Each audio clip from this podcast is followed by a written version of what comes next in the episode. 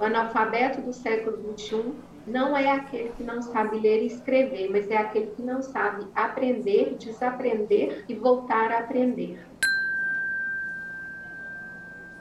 Uma boa parte da forma com que eu vou envelhecer vai depender das minhas escolhas.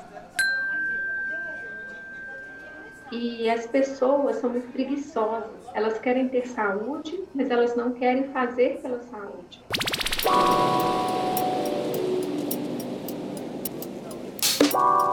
Tempo extra. Bem-vindos, eu sou Juliana Duarte. E eu sou Patrícia Catarina, e esse é o nosso podcast.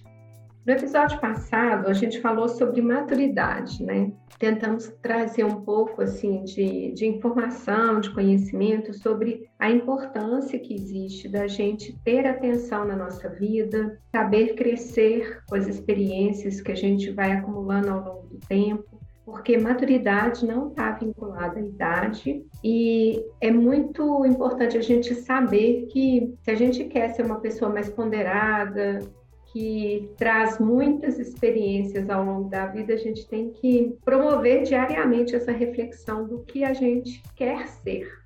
Não só quando crescer, mas principalmente depois que a gente cresce, né? Uma pergunta que a gente tem que fazer a si mesmo para que a nossa vida esteja alinhada com aquilo que a gente acredita e busca nessa vida.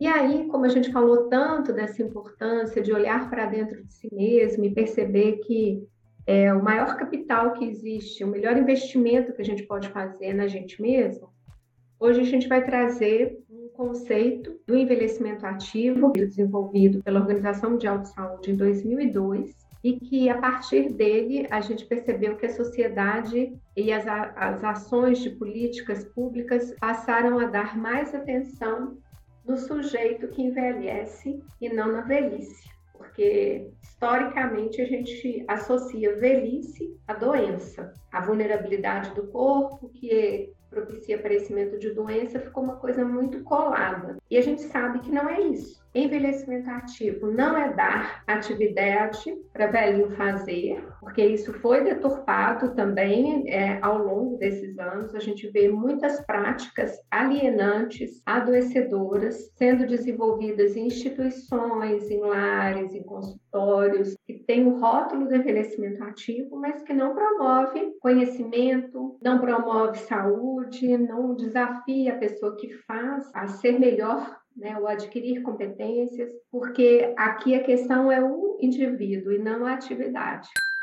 A atividade promove tudo isso, desde que haja identificação de quem participa. Então, a mesma atividade que, para mim, pode ser promotora de saúde, de conhecimento, pode melhorar as minhas competências, para a Ju pode ser alienante, pode promover adoecimento, pode se em mim pode causar relaxamento, para ela pode causar estresse. Eu gosto de dar um exemplo que eu odeio tricô e crochê e adoro atividades manuais. Eu brinco sempre, gente, se alguém um dia me enfiar num grupo que eu tenho que fazer isso, eu vou sair de lá com a musculatura cervical toda tensa, nervosa, é uma coisa que eu detesto. Então, atividade promove muita coisa, mas para mim não vai promover, com certeza, porque eu não me identifico com ela.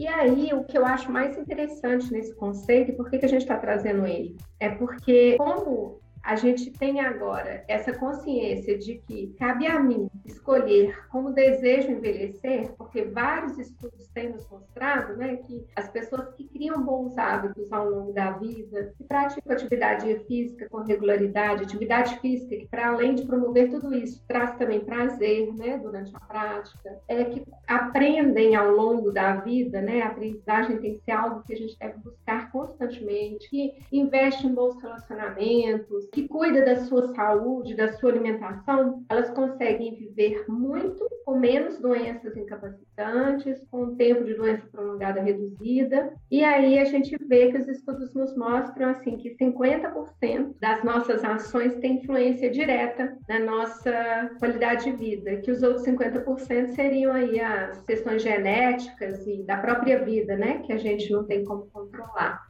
Como que você enxerga isso, Ju, aí no seu trabalho? Como é que você observa isso, assim, das pessoas que você atende? É, Percebe-se mesmo essas pessoas que têm essa prática envelhecendo de forma diferente daquelas que andaram despistadas delas mesmas? Paty, com certeza. Eu fico assim também preocupada com esse conceito deturpado de envelhecimento ativo, né? Parece assim que para envelhecer bem você não pode parar, tem que estar ativo o tempo inteiro fazendo qualquer coisa. E isso é extremamente maçante e me parece, assim, até nesses exemplos aí que você dá, que despersonifica muito, né? Imagina, é, é isso, assim, todo mundo agora tem que fazer isso, agora todo mundo tem que fazer essa atividade manual, agora tem que fazer essa estimulação cognitiva, e por aí vai. Mas a gente tem que pensar que realmente, assim, a longevidade, ela é uma incorporação de hábitos ao longo da vida. Nós somos o reflexo da forma que a gente vai viver. E isso é muito claro. É, a longevidade de cada um, ela é construída e esse número que a gente fala, 50%, ah, 50% é genética, 50% é estilo de vida. É mais ou menos isso. Mas assim, não é só genética também, porque tem outras coisas também que não estão no nosso controle, é aquilo que não está no nosso controle. Então a longevidade de uma pessoa, ela depende de vários fatores genéticos, tem fatores que influenciam também que são fatores sociais, familiares. Então assim, desde a forma com que a pessoa nasceu, ah, essa pessoa nasceu de um casal que desejou aquela gravidez, que esperou, que preparou tudo, que cuidou, que fez as consultas ali pré-natal direitinho ou não. Isso já muda a história de vida da pessoa. Ou então, ao longo da trajetória de vida, aconteceu um acidente ou alguma coisa que sai do previsto, que não está no controle. Né? Então, isso tudo desenha a longevidade. Mas tem uma parte grande que está nas nossas mãos. E é importante que a gente olhe para isso. Então, assim, a gente pode pensar que a gente modifica pouco a nossa história, aquela história do otimismo, né? Da gente ver o copo ali pela metade, pensar se está meio cheio, meio vazio. Ou então a gente pode pensar que não, eu tenho nas minhas mãos uma boa parte da forma com que eu vou envelhecer, vai depender das minhas escolhas.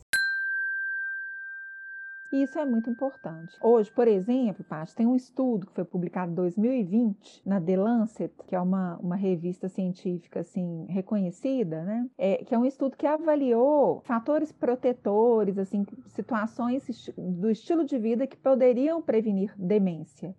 E ele mostra assim, uma capacidade de prevenção grande, chegando a 40% de prevenção com hábito de vida. O que é esse hábito de vida? Um tipo de dieta que é mais saudável, que é mais anti-inflamatória, atividade física ao longo da vida, né? incluindo atividade muscular, mas atividade aeróbica, mas assim, o importante para isso é a atividade que a pessoa gosta, mas estar ativo, cuidados com a audição, que é importante, cuidados com o sono, atenção à saúde mental. Então, assim, isso influencia a prevenção prevalência de demência em um grupo de pessoas, numa população. Né? Então imagina assim o, a, o, tanto que isso reflete na nossa vida pessoal, no nosso envelhecimento, quando a gente pensa em doenças às vezes mais simples de prevenir do que demência. Por exemplo, diabetes é uma doença que talvez os fatores envolvidos sejam menos variáveis do que no caso de uma demência, que entram diversas variáveis. Então, assim, eu acho que isso é importante a gente saber que a nossa longevidade e que a nossa história história, a forma com que a gente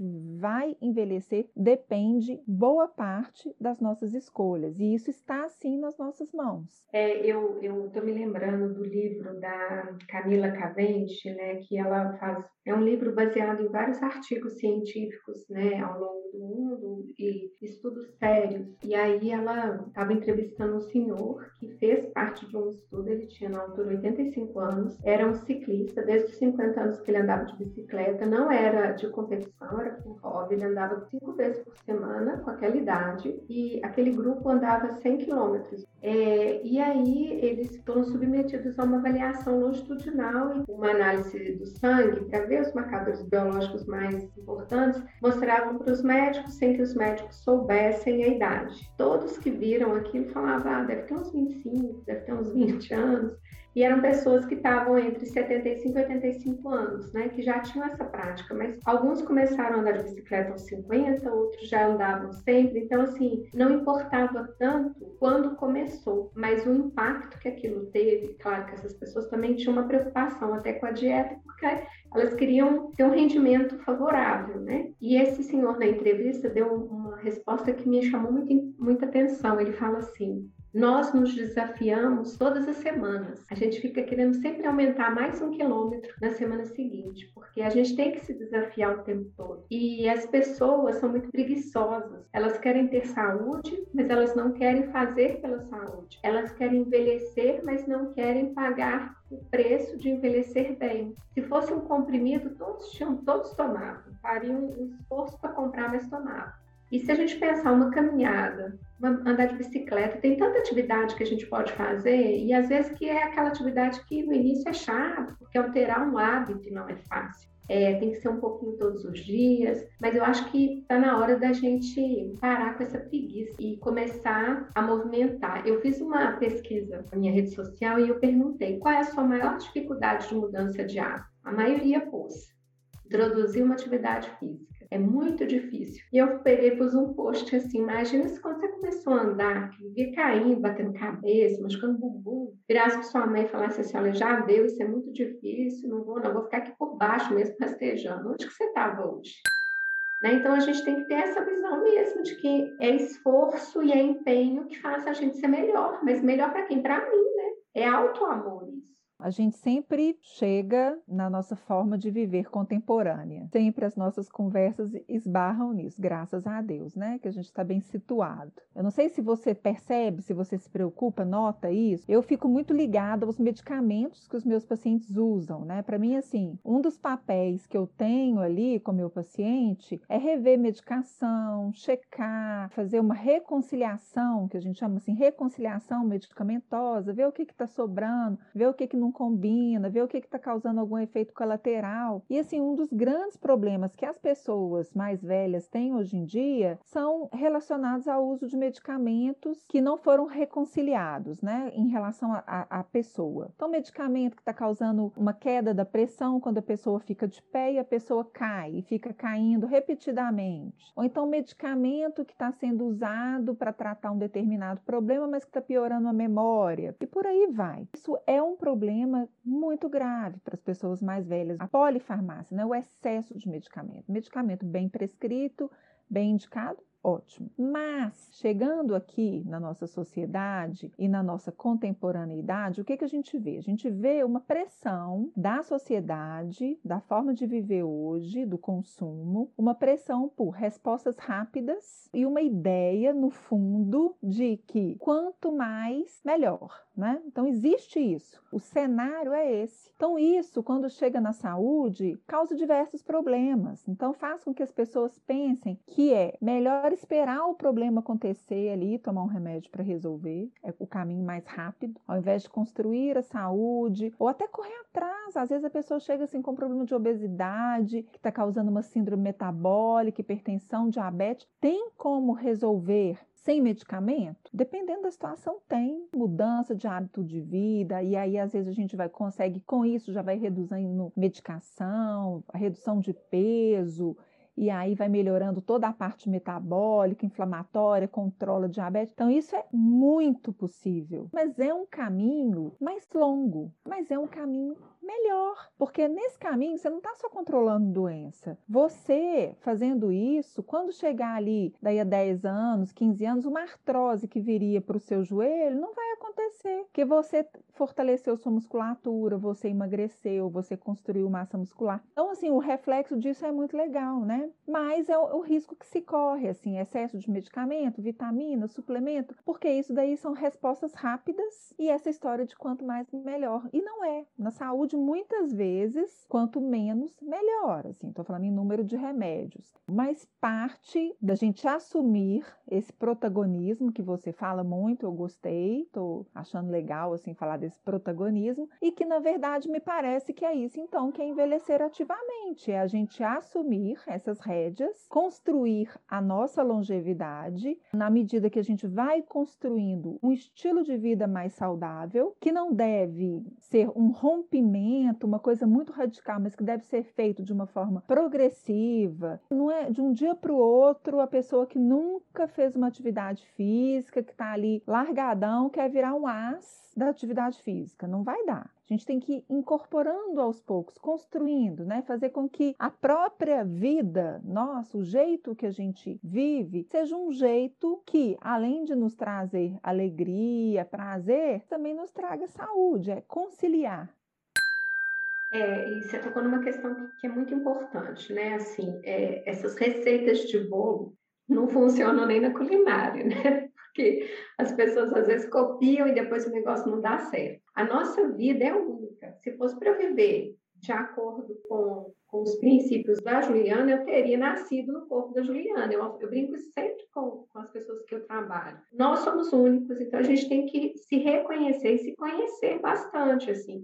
O autoconhecimento traz isso, essa capacidade da gente de, é, desapegar do, do, conjunto que é a sociedade, né? Porque a gente tem tanto rótulo, tem tanto padrão, fica todo mundo entrando em caixinha para fazer a mesma coisa. E, assim, esse viés do envelhecimento ativo que retoma para a gente a responsabilidade sobre a nossa saúde ela também nos mostra que tudo tem que ser feito com flexibilidade, com prazer, porque não adianta você mandar uma pessoa fazer natação se ela detestar a atividade aquática. Eu encontrei no Pilates, eu brinco que é igual esse povo que encontra a religião que está procurando a vida inteira. Eu, às vezes, levanto morrendo de preguiça, tá um, um frio do cão aqui, mas eu vou, porque quando eu estou lá, eu me sinto tão bem que me faz estar bem durante a prática e me é aquela motivação que eu preciso para sair da cama e ir. Então, acho que a gente tem que se conhecer e buscar o que dá conta. Não dou conta todo dia, não. Comigo são duas vezes na semana. Tem coisas que eu preciso acrescentar na minha vida que está faltando. Então, assim, é, e não é só atividade física, não é só alimentação, são atividades também que nos desafiam mentalmente. Então, é importante que a gente amplie as nossas relações interpessoais, porque faz muita falta conversar, compartilhar, aprender, que é um outro pilar que a gente vê aí, com muita pesquisa sendo feita e mostrando o impacto positivo que isso tem na nossa vida. Atividades com sentido e prazer, que pode ser atividade voluntária, atividade assistencial, é, uma universidade sênior, pode ser um curso depois de ter aposentado que volta de novo a trabalhar. A gente hoje tem muito mais oportunidade de fazer atividades, até mesmo profissionais, né, por um tempo mais longo. Tem uma frase que eu me lembrei aqui do Alvin Toffler que eu acho que resume bem esse, esse tema, que é o analfabeto do século XXI não é aquele que não sabe ler e escrever, mas é aquele que não sabe aprender, desaprender e voltar a aprender. Isso, para mim, é o pilar do envelhecimento ativo. É a gente estar tá atento e estar tá o tempo todo construindo e desconstruindo aquilo que já não faz mais sentido, que não combina mais com a gente, né?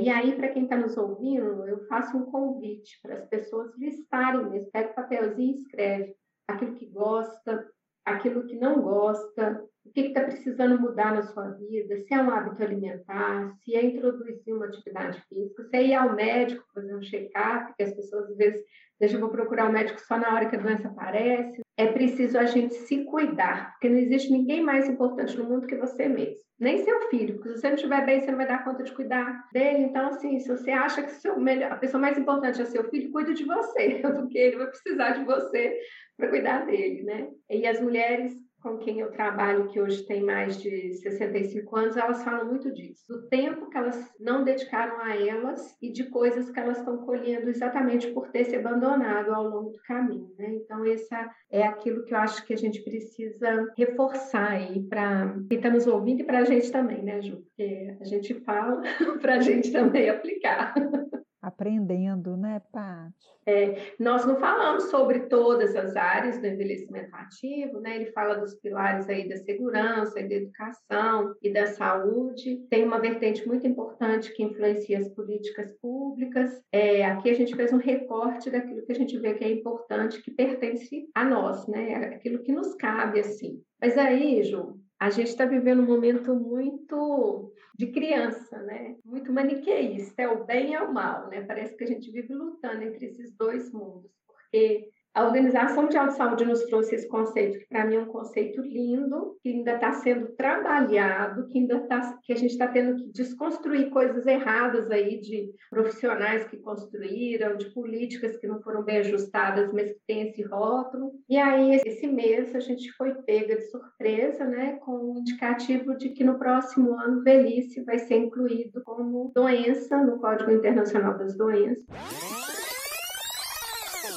que no próximo ano velhice vai ser incluído como doença no Código Internacional das Doenças. E eu sinto que a gente precisa falar mais sobre isso. Então, assim, é um contrassenso, porque ao mesmo tempo que ela trouxe para nós esse poder de transformação e essa atenção que a gente tem que ter na saúde, agora ela tira isso de nós, coloca como se fosse algo assim, fatalmente você vai ficar doente porque você vai envelhecer.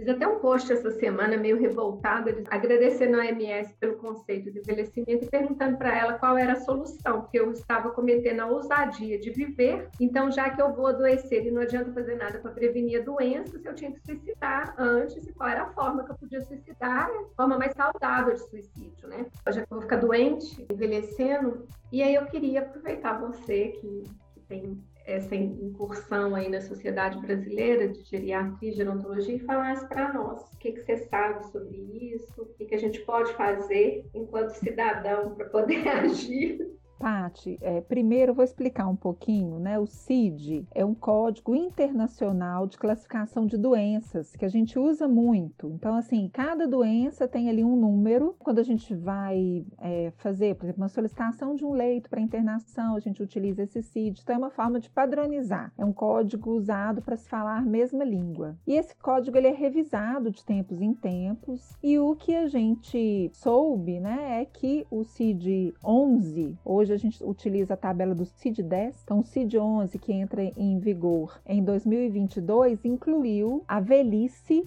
como uma doença. O que, que é isso? A velhice foi codificada, entrou como um código no CID-11. Isso é completamente insano, Paty. Isso não faz o menor sentido. Isso me preocupa grandemente, preocupa todos os profissionais que trabalham com envelhecimento, que trabalham com idoso, a Sociedade Brasileira de Geriatria, a Sociedade de Gerontologia e todas as outras sociedades, porque é um problema muito grande. A gente tenta e a gente busca exatamente fazer com que o envelhecimento, que é uma fase da vida, uma etapa da vida, consiga, né, não ser estigmatizado, não sofrer preconceitos, e a gente vem lutando muito contra isso, e aí vem o CID incluindo, dentro dessa classificação, a MS incluindo a velhice como uma doença. Isso, a repercussão disso é péssima, né? E também isso nos mostra, um, nos sinaliza algo muito ruim. As pessoas vão querer fazer o que com essa doença? Tratá-la? Revertê-la? Voltar o relógio?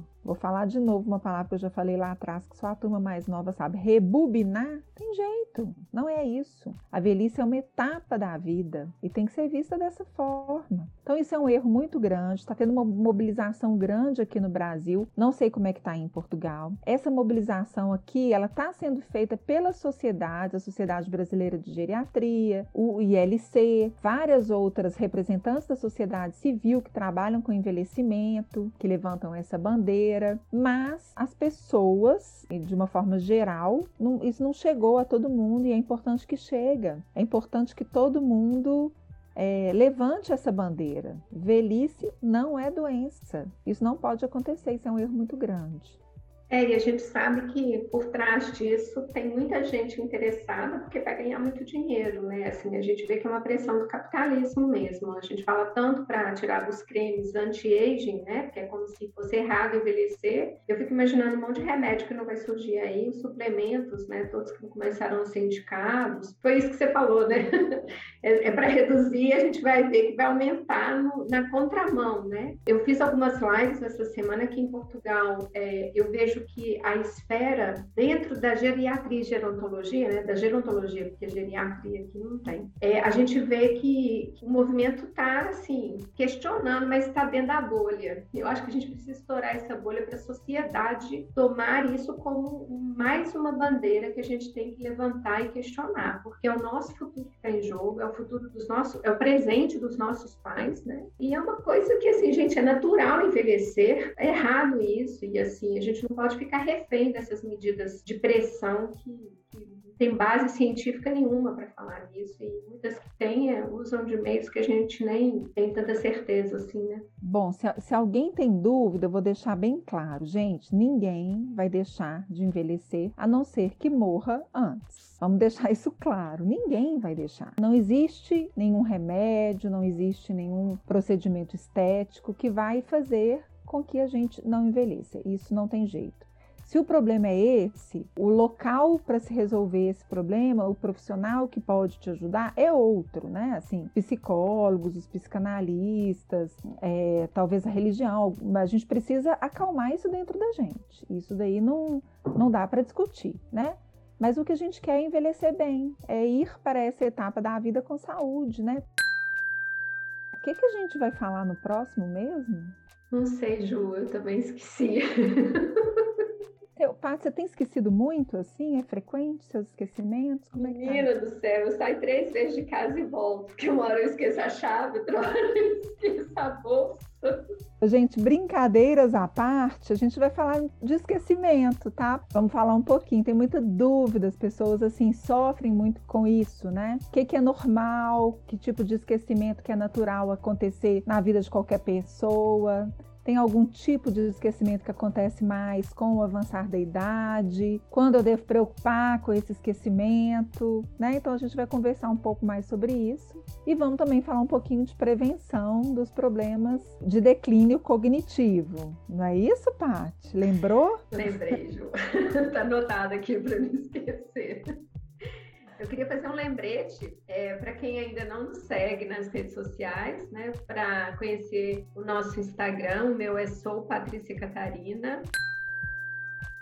O da Ju é. Doutora Juliana Duarte.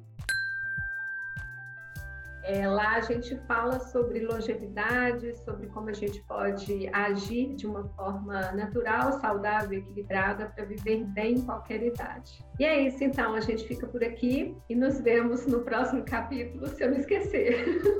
Isso mesmo. Olha, gente, vocês já estão lembrando, né? A cada 15 dias temos um encontro marcado com você. Vem com a gente, porque a vida te deu um tempo extra. Aproveite!